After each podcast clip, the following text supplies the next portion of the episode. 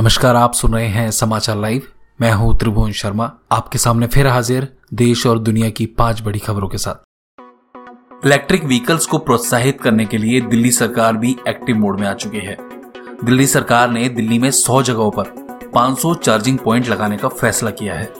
इसके लिए दिल्ली सरकार ने टेंडर भी जारी कर दिया है। दिल्ली सरकार के मंत्री सत्येंद्र जैन ने कहा कि कोशिश है कि एक साल में चार्जिंग पॉइंट लगाने का काम पूरा हो जाएगा।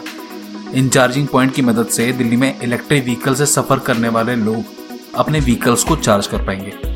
ये कुछ इसी तरह से होगा जैसे पेट्रोल और डीजल के लिए पंप स्टेशन बनाए जाते हैं।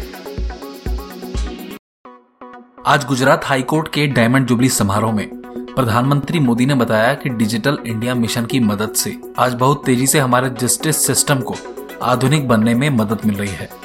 आज देश में 18,000 से ज़्यादा कोर्ट कंप्यूटराइज्ड हो चुके हैं। खास बात यह है कि हमारा सुप्रीम कोर्ट आज दुनिया में वीडियो कॉन्फ्रेंसिंग के द्वारा सबसे ज़्यादा सुनवाई करने वाला सुप्रीम कोर्ट बन गया है। धारा 370 हटाए जाने के वक्त से जम्मू एंड कश्मीर में बंद 4G इंटरनेट सेवा को 5 फरवरी की रात से बहाल कर दिया गया है। जम्मू एंड कश्मीर के बिजली और सूचना के प्रमुख सचिव रोहित कंसल ने बताया कि अब पूरे प्रदेश में 4G इंटरनेट सेवा शुरू हो चुकी है। आपको बता दें कि अगस्त 2019 से इंटरनेट सेवा बंद थी।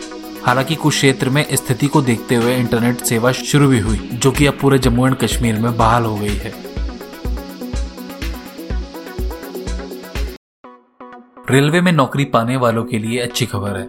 सेंट्रल रेलवे ने 2532 पदों के लिए भर्तियाँ निकाली हैं, जिसके लिए आप आज यानी 6 फरवरी से ही अप्लाई कर सकते हैं।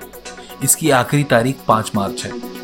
रेलवे रिक्रूटमेंट सेल, यानी आरआरसी की ओर से नियुक्तियाँ विभिन्न ट्रेड में की जाएँगी। इसके लिए आपको कोई एग्ज़ाम नहीं देना। इसकी चयन प्रक्रिया मेरिट के आधार पर होगी। इसके लिए आपका मात्र दसवीं पास होना ज़रूरी है। साथ ही पद से संबंधित ट्रेड में आईटीआई सर्टिफिकेट भी होना चाहिए। हाँ एक और बात। इन नौकरियों के लिए 15 से 24 साल की उम्र का कैंडिडेट ही एप्लीकेबल होगा। रेलवे के नोटिफिकेशन के अनुसार इन पदों के लिए कैंडिडेट www.rrccr.com पर जाकर अप्लाई कर सकता है। यह नौकरियाँ मुंबई, पुणे, भुसावल, सोलपुर और नागपुर सहित कई रीजन में भर्ती करने के लिए निकाली गई हैं।